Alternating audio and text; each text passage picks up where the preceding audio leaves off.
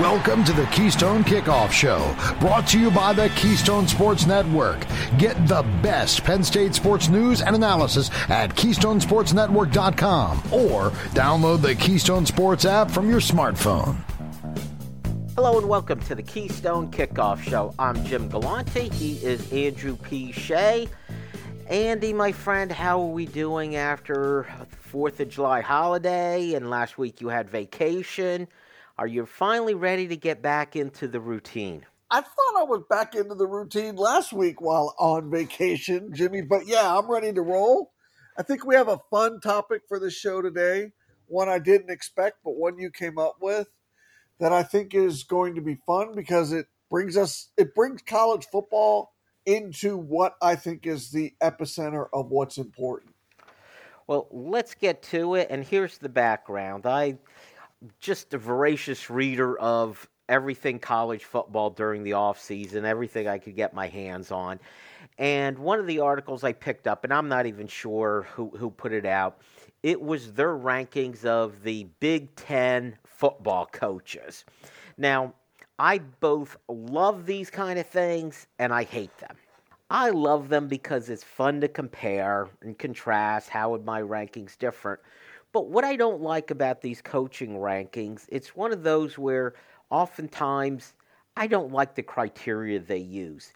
Essentially, they'll always put Ryan Day ahead of Greg Schiano because Schiano is coaching Rutgers, Ryan Day is coaching Ohio State. Andy, candidly, you or I could coach Ohio State, and they'll still have a better record than Rutgers would. they could. They could. I don't know if if you and I coaching Ohio State. It might be a more level playing field if you and I are coaching, but in essence, with the talent level that Ohio State recruits at, and that is part of coaching, Jimmy, but at the level they recruit at, it is a different expectation in a different land, and it almost looks like it could coach itself. That's not true, but it's a very interesting dynamic for sure. And I like rankings. I like everyone has their own criteria that makes them subjective. And I think coaching is a really great topic for us to spend some time on this offseason because it matters so much in the college game. Well, Andy, here's what we're going to do a little bit different. We're, we're eventually going to get to your rankings. But before we get there, I've got a lot of questions on just how we get there. How right. do we judge these coaches? And it seems like there is such a different levels of coaches because of the different levels of the quality of the programs. For instance, in the uh, Big Ten, you have, you know, Ryan Day, uh, Jim Harbaugh, coaches of Ohio State and Michigan. Penn State, maybe part of that. How about, you know, Lincoln Riley, who's now at USC? So we're going to include Lincoln Riley and Chip Kelly from USC and UCLA. And, you know, one might even argue that Luke Fickell belongs in this group because of how many games he won at Cincinnati before coming to Wisconsin. So let me start with that group, Andy. Do you see any differentiation among those top coaches? Or the ones who are coaching the top programs, maybe I should I say. Think, you know, don't come at me and say I'm a Michigan lover, but I, I, Jim Harbaugh is the best coach in in the Big Ten. That hands down uh, to me, it's not even up for debate. Jim Harbaugh is head and shoulders the best coach, and it, it's for a couple reasons for me. And keep in mind, at his alma mater, where he is now, there it wasn't that long ago where we were looking at you know there was a strong conversation about his performance. But in terms of coaching he is the best. He's done it at college. He transitioned to the NFL and had success as well. And then he came back to college and is now having more success. That is ridiculously hard to do. I mean if i think of guys off the top of my head pete carroll it made the transition pretty well. Um, you know, guys like that. One guy that I could think of is Pete Carroll off the top of my head. Harbaugh's done it, and he he went back to college and is doing it again at his alma mater.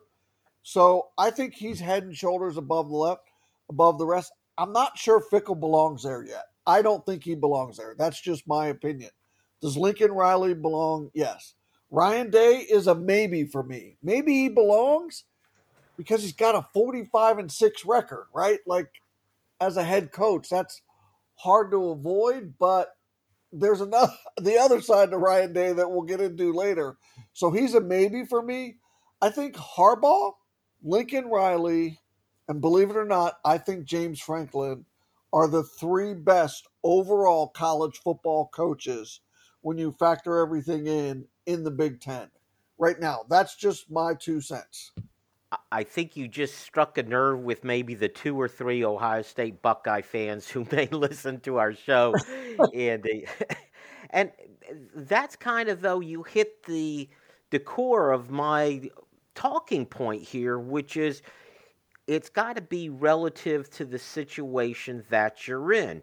And you can look at Ryan Day and how many games he's won and say, wow, that is really good. But this is also a guy who inherited a program that was elite, inherited a program that always recruits among the best players in the country. They are always among the Alabama, Ohio State, Georgia group now that always recruits the best player, but he's not won a national championship. So is that someone who, you know, you take a look at his 42 and 6 record, as you said, has not lost more than two games in one season. But does he get hurt by the fact that he's got an incredible program and has never won a national championship? Yeah. So with Ryan Day, it's two sides of the coin for me that are really tough. It's his regular season record, which is outstanding. It's his recruiting, which is obviously a very important factor. It's the staff he assembles and the guys he puts in position, guys he sends to the NFL. All of that is one side of the coin. The other side of the coin is back to back losses to Michigan, no Big Ten title since 2019, and you know, nothing but a blip on the radar screen in the college football playoffs. Not no victories in the college football playoffs, no national titles by the same token. That's the other side of the coin. What is the expectation? Is it you know, the one side of the coin or is the other? I think it's the side of the coin where he's struggling. At Ohio State, yeah, you can be a great recruiter and win regular season games, but you got to beat Michigan, win Big Ten titles, and be relevant in the college football playoffs. They're not relevant, Jimmy, in terms of their productivity in the college football playoffs. So they make it, yeah. If that field goal goes through against Georgia this year, it's a different song we're singing, but it didn't. So they're not relevant at that level in the college football playoffs. But the other side of the coin is at the highest levels, they are one of the elites among the elite that is underperforming on many levels. You hit the good point, though. You know, they're a missed field goal away from a very different conversation. Just like, you know, two years ago, folks weren't too happy with Jim Harbaugh. They were ready to get get rid of him. But two big games, meaning they beat Ohio State the last two years and, and the whole narrative changed. Let's move on from the top of the pecking order in the league to some of the other guys. And I'm curious, Andy, how do you judge guys who perhaps were so successful elsewhere? And I'm talking about Luke Fickell coming into the Big Ten after having tremendous success at Cincinnati. Chip Kelly's coming in. He's not new at UCLA, but he had that tremendous run at Oregon. Brett Bielema, now at Illinois, who had success previously at Wisconsin. PJ Fleck at Western Michigan. Matt Rhule, we know the success he had at Temple and Baylor. Greg Schiano, now at Rutgers, who years ago at Rutgers he, he did very well. How does that previous tenure affect how you think about them now? So, I think for me, what you did that that matters, right? I really think it does. Brett Bielema, for example, had success at Wisconsin, did not have great success at Arkansas, had a smattering of it, but did not have great success at Arkansas. PJ Fleck has been successful wherever he's gone as a head football coach. Nothing premier, nothing high end, nothing but overachieving. So you have to look at for the program they're coaching. Schiano, great success before. I don't know that he's had as much success now, but he is a builder. So I I give him the rope to continue building that, and you know he's going to get there because he's been there before. So you look at it and where the where the expectations aren't as high, are the coaches and what they're doing with the program is it overperforming? That is a big message to me. Would you say Minnesota under PJ Fleck is overperforming, Jimmy? Yes. Yeah, absolutely. I think drastically overperforming. In a short window, is Brett Bielema overperforming in Illinois? Absolutely. So it, it is about overperforming at that level, and you've had it before. I don't think Chip Kelly is overperforming at UCLA, but I definitely think he is very close and borderline to to taking UCLA to being an overperforming team on a program under his tenure. Okay, let me ask you this question, Andy. Remember the old movie Trading Places? Eddie Murphy, Dan Aykroyd. Of course. And for those of you who are Jamie Lee Curtis fans, there's some nice moments there also. But anyway, in the Trading Places, I want to say I want to trade places Greg Schiano and Ryan Day, Ohio State and Rutgers. How would we think differently about those two coaches? I mean, so if you're saying you take Greg Schiano and put him in the situation with the players that Ryan Day's had during his tenure, I'm going to be honest with you, Jimmy. I'm not sure it looks much different. I I, I really don't. I, I can't see Greg Schiano making it that much better or that much worse. I, I think it looks very similar to what it looks like now. That that's just the way I see it. I, I, have looked at it really hard, Jimmy, and tried to think. Well, would Ryan is Ryan Day doing a great job on some respects? Yeah. Would Schiano be able to do it better? I don't think so. I think it would look exactly like it looks now, only because they're recruiting at such a high level that the talent is through the roof. Well, well, but here's the thing: if it looks the same, you know, we're ranking, or you see other people ranking. Ryan Day is always at the top of the ranking list, and Schiano's near the bottom. But how much of that is the situation they're in? And if if you know Greg Schiano would do the same job as Ryan Day is, the same results, is he not as good a coach? Anyway, we'll pick up this conversation when we return for quarter number two. Hey guys, this is Andrew from 409 Tailgate Club, here to talk to you about our new coffee barbecue dry rub set. Over the years, we've developed some great tailgate sauces and barbecue dry rubs, but our new coffee rubs are totally unique spice blends, low in sodium, and feature Happy Valley's finest coffee, W.C. Clark's, roasted right in the cheese shop in downtown State College. So head on over to 409tailgateclub.com, grab yourself some coffee rubs, and remember, always tailgate with honor. We are. StateCollege.com is your one stop source for news, sports, opinion, entertainment, and community events.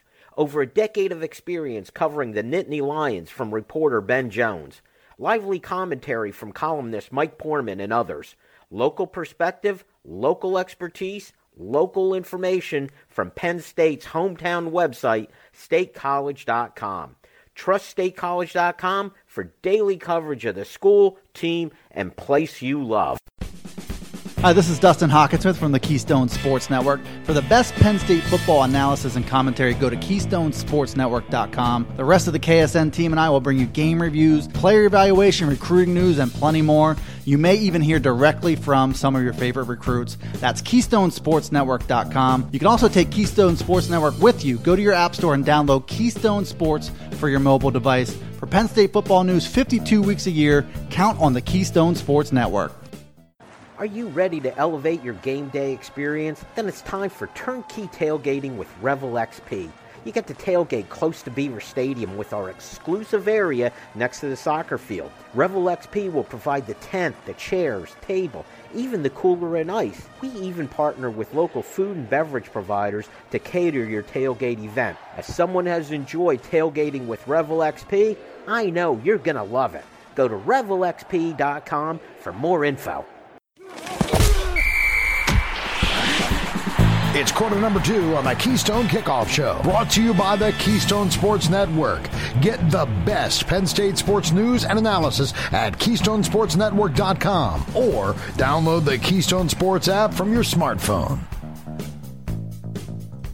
Welcome back to the Keystone Kickoff Show. It is quarter number two. He's Andrew P. Shea. I'm Jim Galante. We are talking Big Ten coaches. And before we get to Andy's ranking of them, we want to get a little bit of context and how you judge these coaches in your ranking and how you should judge them. For example, you know, we were talking a bit about Ryan Day, top end. I gave the example in, in our conversations what if you swapped Ryan Day and Greg Schiano's coaching positions with Ohio State and Rutgers? And the reason why I did it that way is Greg Schiano had been on the staff at Ohio State. Yep. So it's not entirely unrealistic if he were still there when the coaching change was made. And I guess the question is how different would Ohio State look, or would they, if Greg Schiano were coaching there? And how different would Rutgers look if it were Ryan Day coaching there, Andy. Yeah, and I, I, I again, I don't think it looks much different, to be honest, in either space. I, I really don't see that much of a difference between those two coaches. I don't think Ryan Day is that much better than Greg Schiano as a football coach. I just think his environment has been better, right? Location, location, location.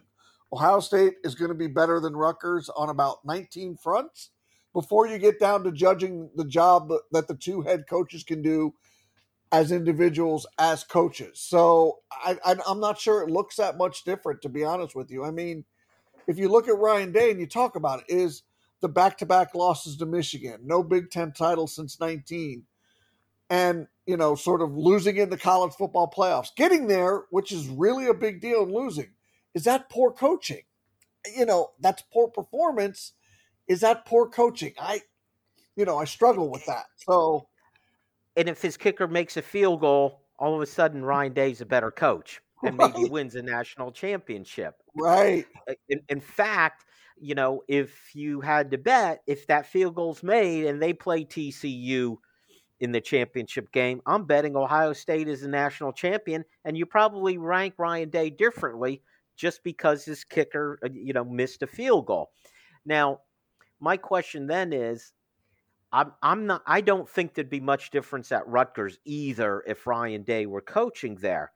But now, Andy, what about some of the other coaches that are at the programs that aren't the traditional top of the heap?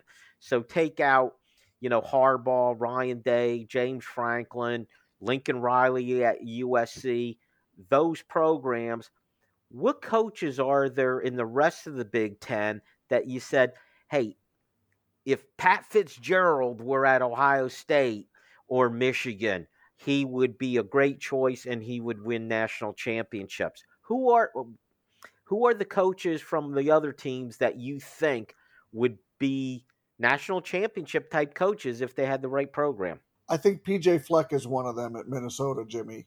He would be the top of my list of, of the guys right now. I think he is an outstanding football coach who understands his environment very well and can do a lot more with less than most.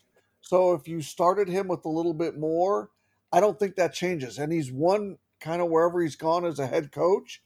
And he's elevated Minnesota to a status through winning not through just being the row the boat guy, but through winning and performance that is almost unheard of at that university. I think he's one of them. I do think Pat Fitzgerald, I I would agree with you. I think Pat Fitzgerald put in one of those situations would absolutely flourish. I think he's a really, really good football coach. I think the most underrated one in the Big Ten is PJ Fleck, and I think one of the best overall coaches that everyone sort of acknowledges and knows because he's done it at Northwestern the way he's done it is Pat Fitzgerald. I think those are two right there. Luke Fickell wouldn't be on my list. He's not there yet. I need more. I need a lot more from him, but I think he's a really good football coach if you're looking at other guys.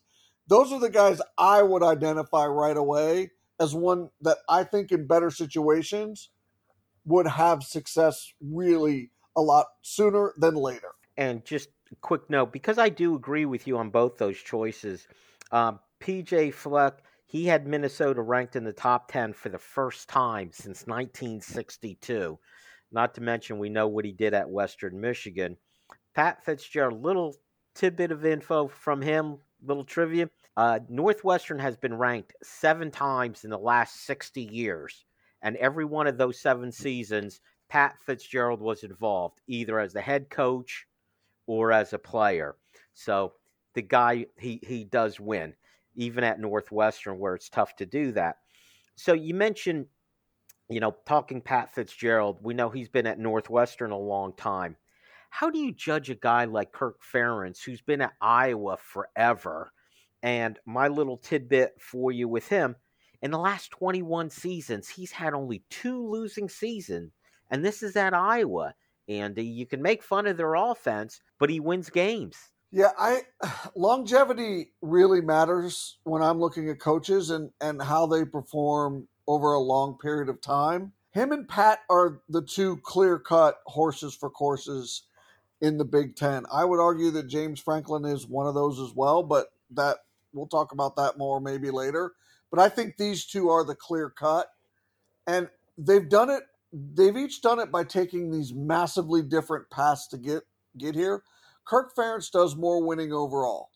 Fitzgerald is sort of the better person, I guess you could say. They're both really good football coaches. Yeah, does Kirk Ferentz have his warts? I think he obviously does.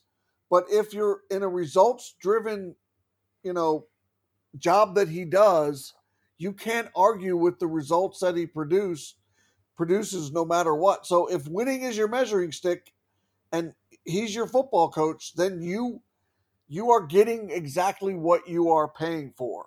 I think he is a blueprint builder of a team. Like he has a blueprint, he has a process, and he sticks to it very stubbornly, I might add, no matter what. So he is going to stick to that. And if you moved him to, say, an elite program in the Big Ten, he would do the same thing. And I don't know if that would work, but that's what makes him a horse for the course. And that what what has made Iowa a winning football program is the fact that he has stubbornly stuck to that. And it has produced results that you cannot argue with, Jimmy. And sometimes in judging these coaches, uh, you talk horses for courses. And it's interesting to look. A couple years ago, I think a lot of people would say perfect fit for Nebraska is Scott Frost. Yeah. One at Central Florida comes back to his alma mater. Terrible fit. You know, Rich Rodriguez, people talked about at Michigan. Right. You know, he won at West Virginia, he won elsewhere. It was a bad fit in Michigan. I think that one was obvious. Scott Frost, it was not. So when you go from Scott Frost to Matt Rhule, are you getting a much better fit? And what what makes a coach a good fit for a specific school? What makes a coach a good fit for a specific school? What a great question, Jimmy. So I think it's an understanding of how the program had when it has had success, no matter excuse me, no matter what era that was in, you have to understand why that looked like. I also think you have to understand your fan base and the expectations of what they look for out of your football program. I think those are a couple things that sort of help you. But I also think taking your stamp and putting it on a program is one of the things that make you a horse for a course and you need time to do that. So even a guy like Mike Locksley, I I think he's a horse for a course at Maryland, but I don't. And and you can say, well, he's had a few years of this. I still don't think a few years is enough for it. I think you need two full cycles. In other words, I think you need six, seven, eight years, which in the modern game we don't have much of that anymore. So it's a very fine and fickle line to answer that question, Jimmy. But man, the Scott Frost one, you you mentioned it. It's just mind blowing because it was so bad. It was such a bad fit overall. I mean, 16 and 31 He hired bad coaches around him. He himself wasn't up for the job. It, everything looked like it was a horse for the course, except when it came time to do the job. And it wasn't. That's what was so baffling about it. And same thing with Rich Rod. It just it looked like a horse for a course, but when it came to the job, it just was a train wreck. So those are kind of baffling situations. Is Brett Bielema a horse for the course at, at Illinois? Maybe, possibly. He's got Big Ten success. I think he knows how to win in this league. I think he was out of his element in Arkansas in the SEC, but I think he's comfortable in his own skin in this conference and understand how he can win seven, eight, possibly even nine games a year in this conference. I don't think he understood that in the SEC. It's hard to be a horse for a course in Illinois because they have not enjoyed much success overall at, at, at, at any point other than maybe in the early 90s and a season or two here and there. So I think he has an opportunity to become a horse for a course there because he's putting his own stamp on it. Andy, my take on it is the different situations. If you go into an Alabama, an Ohio State, a Georgia, that's much different than going into an Illinois or a Rutgers or these days in Nebraska because there you're inheriting a different level. At, um, at Lincoln Riley going into Oklahoma, taking over for Bob Stoops, he was taking over an excellent program. So was Ryan Day at Ohio State. Now, it's much different at, say, Rutgers in Illinois, where you've got to build something, but you're also building with the idea I'm not bringing in five stars to Rutgers. Right. Not going to happen. So, how could I win a different way? The extreme case in this, and I'm go nationally, is like Army and Navy football. They could never get the same kind of players as the elite schools, so they found a different way to go about it, Andy, that would fit their program and their athletes. And I think that's one of the big challenges Luke Fickell's going to face at Wisconsin at the next level not Cincinnati, at Wisconsin is is can he with the players he's going to get there, can he make Wisconsin a more formidable program in an already powerful conference? All right, very good, Andy. We're going to interrupt our conversation about the Big Ten coaches with Ask Andy, and then quarter four, we'll finish up and we'll get Andy's rankings. Stay tuned. Hey guys, this is Andrew from 409 Tailgate Club, here to talk to you about our new coffee barbecue dry rub set. Over the years, we've developed some great tailgate sauces and barbecue dry rubs, but our new coffee rubs are totally unique spice blends, low in sodium, and feature Happy Valley's finest coffee, W.C. Clark's, roasted right in the cheese shop in downtown State College. So head on over to 409tailgateclub.com, grab yourself some coffee rubs, and remember, always tailgate with honor. We are.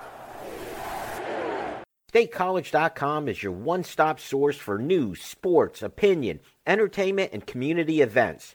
Over a decade of experience covering the Nittany Lions from reporter Ben Jones. Lively commentary from columnist Mike Poorman and others. Local perspective, local expertise, local information from Penn State's hometown website, statecollege.com. Trust statecollege.com for daily coverage of the school, team, and place you love. Hi, this is Dustin Hockensmith from the Keystone Sports Network. For the best Penn State football analysis and commentary, go to KeystonesportsNetwork.com. The rest of the KSN team and I will bring you game reviews, player evaluation, recruiting news, and plenty more. You may even hear directly from some of your favorite recruits. That's KeystonesportsNetwork.com. You can also take Keystone Sports Network with you. Go to your App Store and download Keystone Sports for your mobile device. For Penn State football news 52 weeks a year, count on the Keystone Sports Network. Are you ready to elevate your game day experience? Then it's time for turnkey tailgating with Revel XP. You get to tailgate close to Beaver Stadium with our exclusive area next to the soccer field. Revel XP will provide the tent, the chairs, table, even the cooler and ice. We even partner with local food and beverage providers to cater your tailgate event. As someone has enjoyed tailgating with Revel XP, I know you're going to love it. Go to revelxp.com for more info. Let's get back to the action on the Keystone Kickoff Show. Brought to you by the Keystone Sports Network. Get the best Penn State sports news and analysis at KeystonesportsNetwork.com or download the Keystone Sports app from your smartphone. Hello and welcome back to the Keystone Kickoff Show. It is quarter number three. You know what that means? It's time to ask Andy. This is where we're going to take your questions for Andy, and at the end of the segment, he'll pick out the best question, and whoever sent that question, they will be the winner of the great 409 Tailgate Club prize pack, including their fantastic coffee barbecue rubs. And if you want to send in a question for Andy, download our app, Keystone Sports. You'll see the Ask Andy tab, and you can go from there. Andy, are you ready? Ready, Jimmy? Let's roll. Okay, let's start with a quick one, which I think it was kind of the consensus. Uh, last week, Andy, you told us about your golfing exploits. Hole in one, you shot a 73. I asked our listeners, what were they more impressed with, the hole in one or the 73? it's the 73. And you know what I think is, Andy, the reason for that? Us hackers think we could luck into a hole in one. There's no way for us to luck into a 73. so, anyway, that's true. The, that's true. It, it, it, it is. Hey, I've rimmed the cup already, so there's hope for me. I've never even sniffed a 73. Okay, let's uh, let's get started with our questions. Uh, let's go with Tony from Philadelphia who says, Andy, you're the Penn State offensive coordinator and you're facing a fourth down and two late in the game. You must run for the first down. Who do you give the ball to if your running backs are Saquon Barkley, Miles Sanders, Nick Singleton, or Kaytron Allen? Oh. Well, Tony in Philly. Um, I am going to give the ball to Saquon Barkley. Uh, it's cap the captain obvious choice if you'd asked me among the two running backs that are on the depth chart right now for Penn State, I would have said Kaytron Allen. Uh, I well, go ahead, finish your thought. No, I, I, I and, and, I think Nick Singleton would be second of that choice, and, and I'm almost like, did I just choose Kaytron Allen over Nick Singleton? I would for a two yard needed on fourth down. I would hand the ball to Allen? First of all, I agree with you overall. Saquon Barkley is the choice. I think at the beginning of the season last year, I would have said Kaytron Allen. By the end of the season, I may have changed it to Nick Singleton because I think he began to become aware of what he needed. When it was third and one, he didn't need 50 yards. He right. just needed that first down, and he ran appropriately for that and his combination of speed, power, I think if he understands what he needs to do, I think he gets close to unstoppable. All right, uh, Jimmy in Forest City says Andy and Jim will KSN be hosting at the Revel XP tailgate at the home games this year. I tell you what, Jimmy, stick around for some information on that over the next couple weeks. We have some exciting news. But also, what are your game day strategies when you go to a game, Andy? Do you prefer to hang out at the tailgate as long as possible and walk in during the anthem? Or do you prefer to be in your seat well in advance so you can watch the players warming up?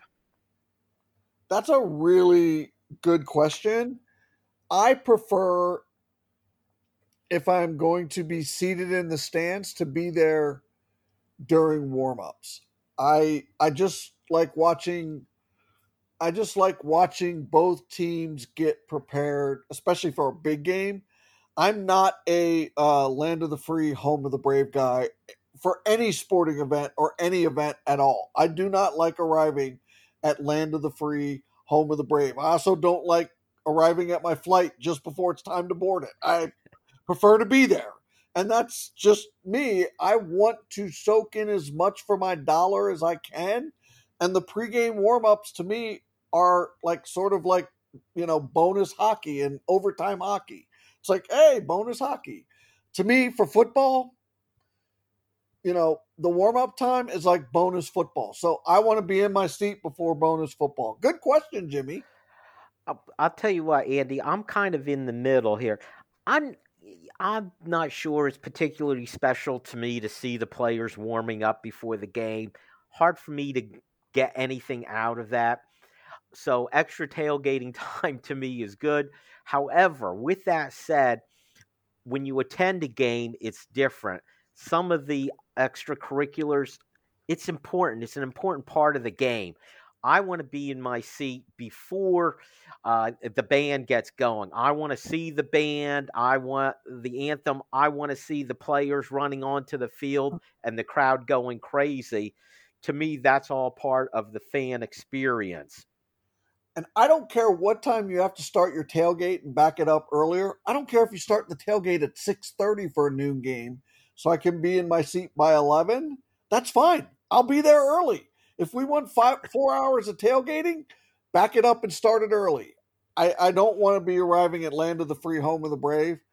And an earlier tailgate start is fine. That's the other part of the equation. Well, what time are you going to start the tailgate? Start it early. Why not? Eh, whether you're going early or late, I'm always for more tailgating, Andy. So I like your strategy. Okay, let's go to John and Kingston, who says, with the reality of today's NFL, will great athletes like Nick Singleton decide, I don't want to be a running back? Will they go for a position that will get them more money over their careers? Um, so when you think about that, his point is running backs don't have a long career in the NFL and they've been a bit devalued. So if you're a, guy like Nick Singleton, you know, it, uh, does he, as a young age, choose a different uh, position? Micah Parsons could have been a great running back, right, Andy? But he probably playing on defense is going to have a longer career and make more money. Well, he's kind of becoming a NFL defensive end more than anything else after being an elite college football linebacker, but he can also play linebacker. I don't know. I mean, yeah, you're right about the position being devalued in the NFL, but man, I mean, the only meal ticket to start the money train rolling for Nick Singleton is at running back. And you could change positions, but you're going to cost yourself value up front. Well, I think he's talking about making the decision when you're young. A Nick Singleton at the high school level, I don't know if he also played on defense, but many, most even great players at the high school level play both ways yeah. and could make a choice of what position they want to play. Nick Singleton, obviously a premier running back, and he's certainly not going to change once he gets into college. But will there be a point where again I'll use Micah Parsons again, Andy? You know, did he have the choice running back or defensive player when he came into college?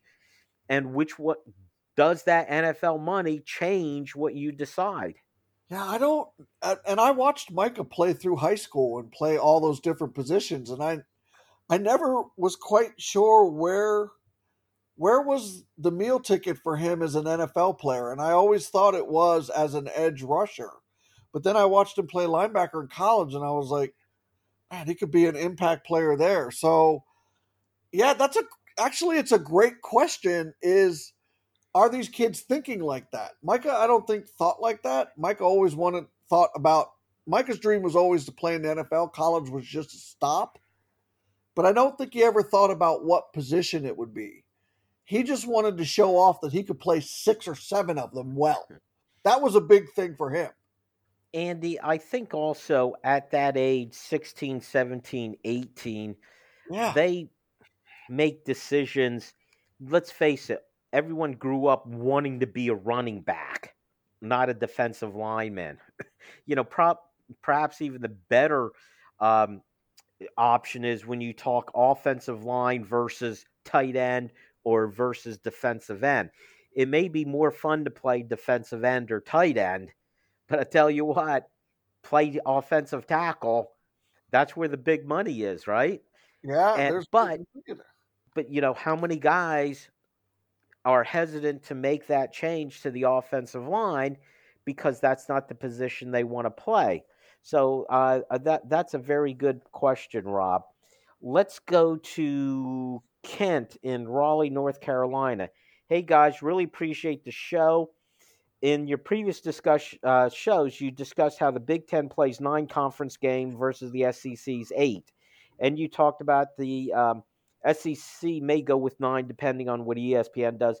I know when it comes to the playoffs, people talk about strength of schedule.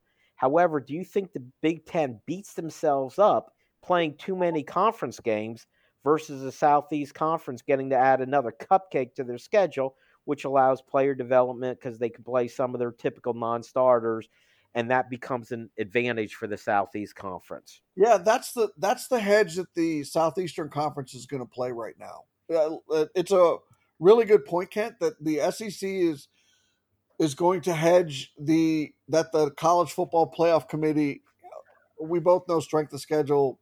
They look at it, but it doesn't matter. It's it's your losses. What is the number, right? Like, is it two? Is it one?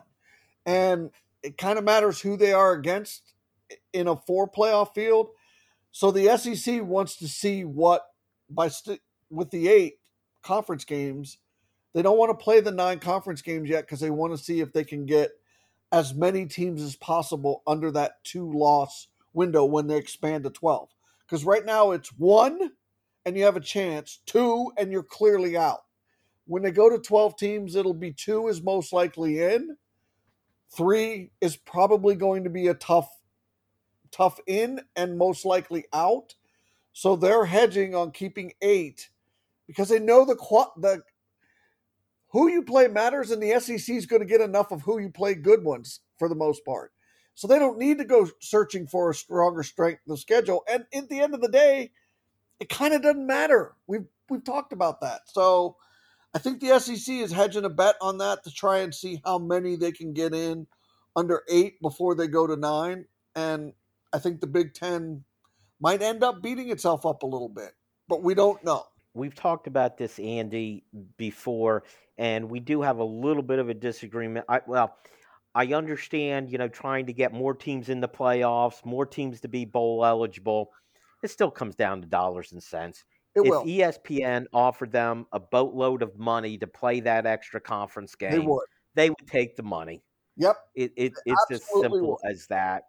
Um, but right now, the SEC's strategy is more teams in the playoffs, more teams getting bowl games. It's why you have not seen Alabama play Georgia in the regular season in approximately a thousand years. Okay. anyway, that is it, Andy, for quarter number three. Stick around. Quarter four, we'll start with Andy naming our winner. Stay tuned. Hey guys, this is Andrew from 409 Tailgate Club, here to talk to you about our new coffee barbecue dry rub set. Over the years, we've developed some great tailgate sauces and barbecue dry rubs, but our new coffee rubs are totally unique spice blends, low in sodium, and feature Happy Valley's finest coffee, W.C. Clark's, roasted right in the cheese shop in downtown State College. So head on over to 409tailgateclub.com, grab yourself some coffee rubs, and remember, always tailgate with honor. We are. StateCollege.com is your one stop source for news, sports, opinion, entertainment, and community events. Over a decade of experience covering the Nittany Lions from reporter Ben Jones. Lively commentary from columnist Mike Poorman and others. Local perspective, local expertise, local information from Penn State's hometown website, statecollege.com. Trust statecollege.com for daily coverage of the school, team, and place you love. Hi, this is Dustin Hockensmith from the Keystone Sports Network. For the best Penn State football analysis and commentary, go to KeystonesportsNetwork.com. The rest of the KSN team and I will bring you game reviews, player evaluation, recruiting news, and plenty more. You may even hear directly from some of your favorite recruits. That's KeystonesportsNetwork.com. You can also take Keystone Sports Network with you. Go to your App Store and download Keystone Sports for your mobile device. For Penn State football news 52 weeks a year, count on the Keystone Sports Network. Are you ready to elevate your game day experience? Then it's time for turnkey tailgating with Revel XP. You get to tailgate close to Beaver Stadium with our exclusive area next to the soccer field. Revel XP will provide the tent, the chairs, table, even the cooler and ice. We even partner with local food and beverage providers to cater your tailgate event. As someone has enjoyed tailgating with Revel XP, I know you're going to love it. Go to revelxp.com for more info. We headed to the home stretch and quarter number four on the Keystone Kickoff Show. Brought to you by the Keystone Sports Network. Get the best Penn State sports news and analysis at KeystonesportsNetwork.com or download the Keystone Sports app from your smartphone. And welcome back to the Keystone Kickoff Show. He's Andy, I'm Jim. It's quarter number four. Andy, before we get to your ranking of the Big Ten coaches, we need a winner. Who do you have? John and Kingston, and it was not easy. Uh, Tom, Jimmy, and uh, Kent, you guys made it hard, but it is John in Kingston. Okay. It was actually Tony, not Tom. We don't want to Oh, diss Tony from Philadelphia. Tony, Okay, no, very Tony good. John, we'll be getting in touch with you. Congratulations. Okay, Andy.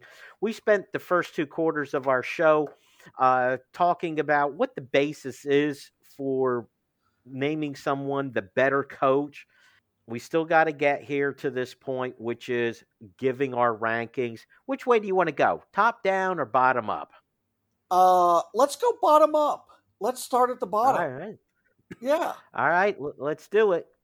All right. Give so me I'm your gonna- num- number 16. number 16 is is the is the new jack i call him the new jack he's a greenhorn it's ryan walters at purdue simply because he's a new head coach right like what do i know what do we know so he gets 16 and he only i seriously contemplated putting tom allen at indiana 16th but i was like ah he's coach at least he's been a head coach I just think he's a bad head coach. He's a he's a he's a good guy, right? Like his players love him. He's a cheerleader, but as a football coach, for the measurables I look at on a football as a football coach, not you know not including the recruiting part of it, but as a football coach, he's 15th. I'll give you just a quick tidbit to counteract you on Tom Allen. He had back to back winning seasons at Indiana. It was the first time the Hoosiers did that in 30 years. Yep. Okay, let's go to number 14. So it, it's Mel Tucker at Michigan State. I you might be surprised he's down this low, but you know, I you I, I think you need one year wonder does not do it for me, and he and it was the way he did it was a little bit impressive, but you have to validate a little bit, and I thought Michigan State sort of fell off a cliff a little bit, so he's 14th. but I will give him the timing award. That was a season when he did win, where a lot of big uh, name schools were looking for a head coach. He leveraged that into the best contract possible for having just a partial season of success at that point. All Yep. right, we're up to number 13. Uh, Mike Locksley at Maryland. This, I, I like Mike Locksley. Um, I, I would want my kid to play for Mike Locksley.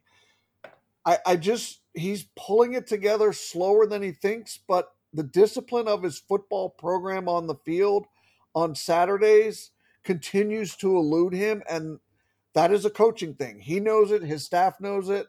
So there's a lot I like, but I have to put him at 13. I'm sorry, Jimmy. I'm not a big Locksley guy, but I was surprised. I didn't realize this. In his four years, he's he's been there. Better record every one of the four years. I know. My and and it could happen again this year. My question is, what does he do next year when he loses the quarterback? All right, we're up to number twelve. So number 12 is Greg Schiano.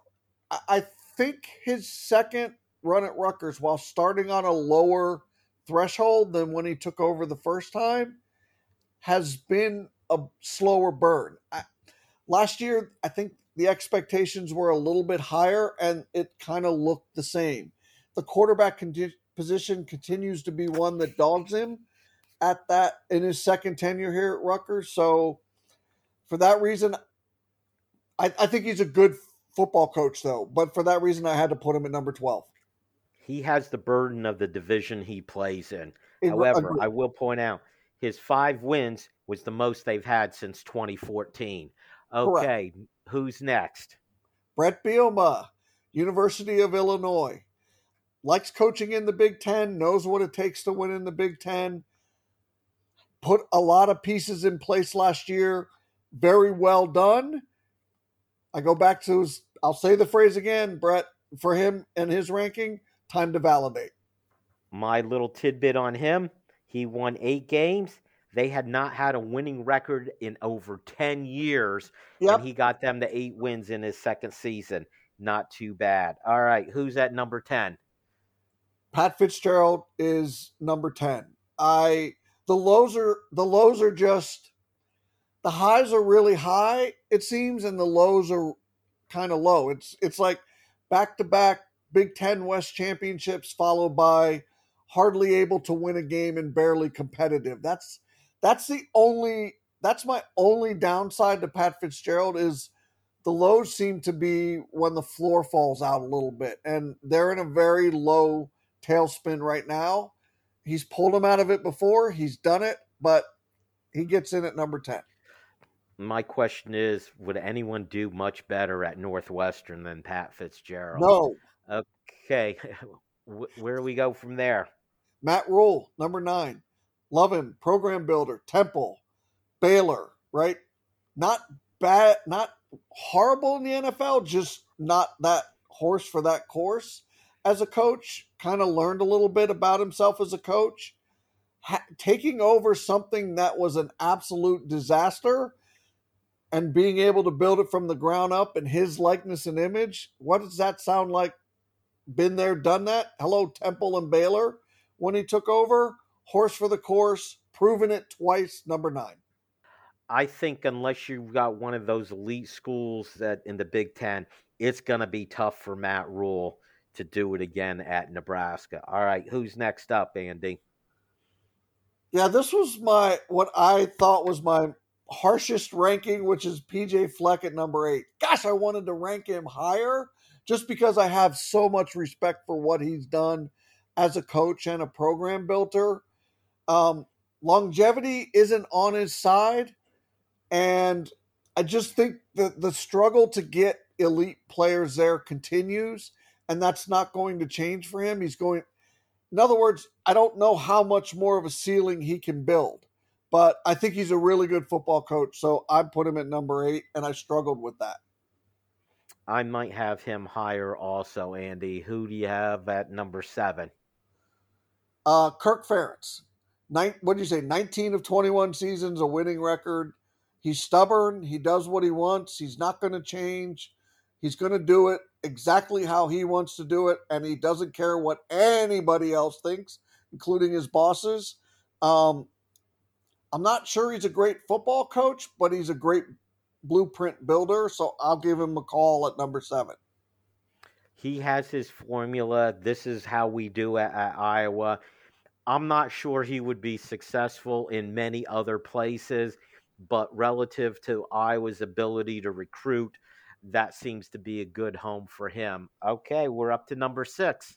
My benefit of the doubt ranking goes to Luke Fickell at six. I wanted to flip him and PJ Fleck. I really did. I initially thought about it, but he deserves the respect. He was an outstanding coordinator at a high level. He he struggled as Ohio State's head coach, but he knew what he was as a head coach at Cincinnati. Can he do that at Wisconsin? I'll give him the benefit of the doubt to start out, but man, this it feels like it should be lower and PJ Fleck should be here, but I'm going to I'm not sure he's the right horse for the course at Wisconsin either, but I know he's a really good football mind. And that means he's a good football coach. And his players like him and they want to play for him. And that's something that is very important at Wisconsin. So I'm going to drop him in at number six.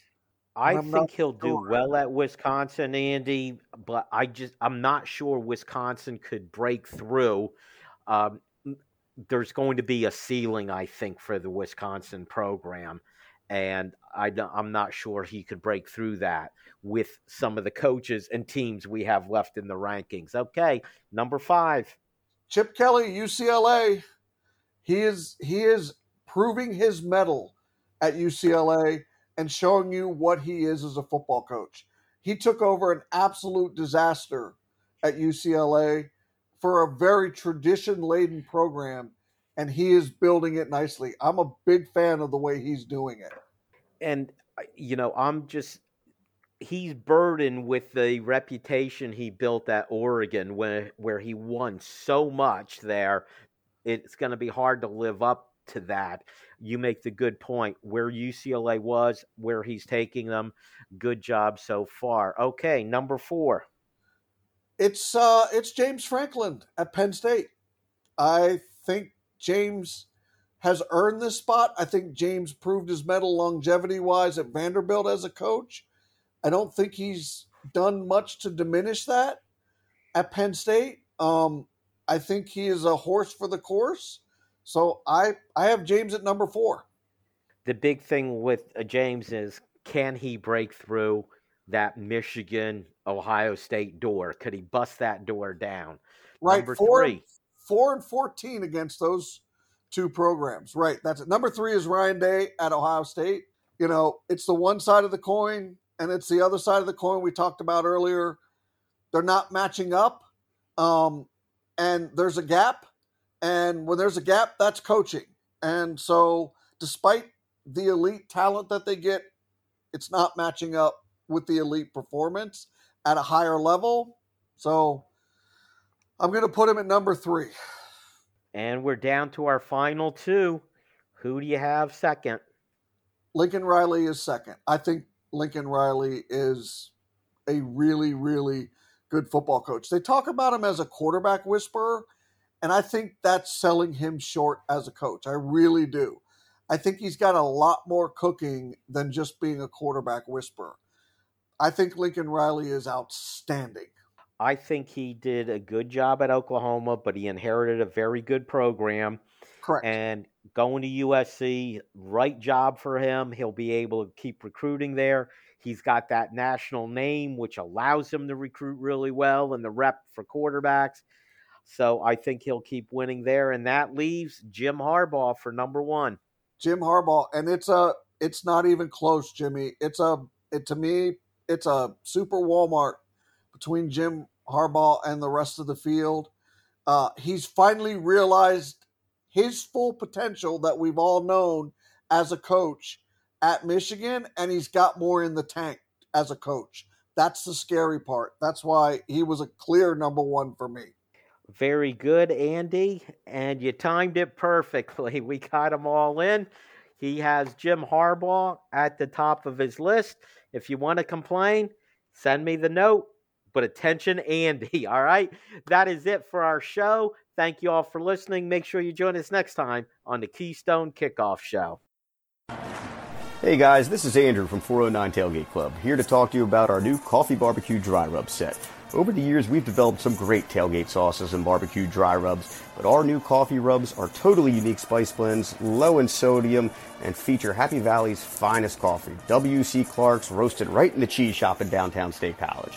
So head on over to 409tailgateclub.com, grab yourself some coffee rubs, and remember, always tailgate with honor. We are. StateCollege.com is your one stop source for news, sports, opinion, entertainment, and community events. Over a decade of experience covering the Nittany Lions from reporter Ben Jones. Lively commentary from columnist Mike Poorman and others. Local perspective, local expertise, local information from Penn State's hometown website, statecollege.com. Trust statecollege.com for daily coverage of the school, team, and place you love. Hi, this is Dustin Hockensmith from the Keystone Sports Network. For the best Penn State football analysis and commentary, go to KeystonesportsNetwork.com. The rest of the KSN team and I will bring you game reviews, player evaluation, recruiting news, and plenty more. You may even hear directly from some of your favorite recruits. That's KeystonesportsNetwork.com. You can also take Keystone Sports Network with you. Go to your App Store and download Keystone Sports for your mobile device. For Penn State football news 52 weeks a year, count on the Keystone Sports Network. Are you ready to elevate your game day experience? Then it's time for turnkey tailgating with Revel XP. You get to tailgate close to Beaver Stadium with our exclusive area next to the soccer field. Revel XP will provide the tent, the chairs, table, even the cooler and ice. We even partner with local food and beverage providers to cater your tailgate event. As someone has enjoyed tailgating with Revel XP, I know you're going to love it. Go to revelxp.com for more info.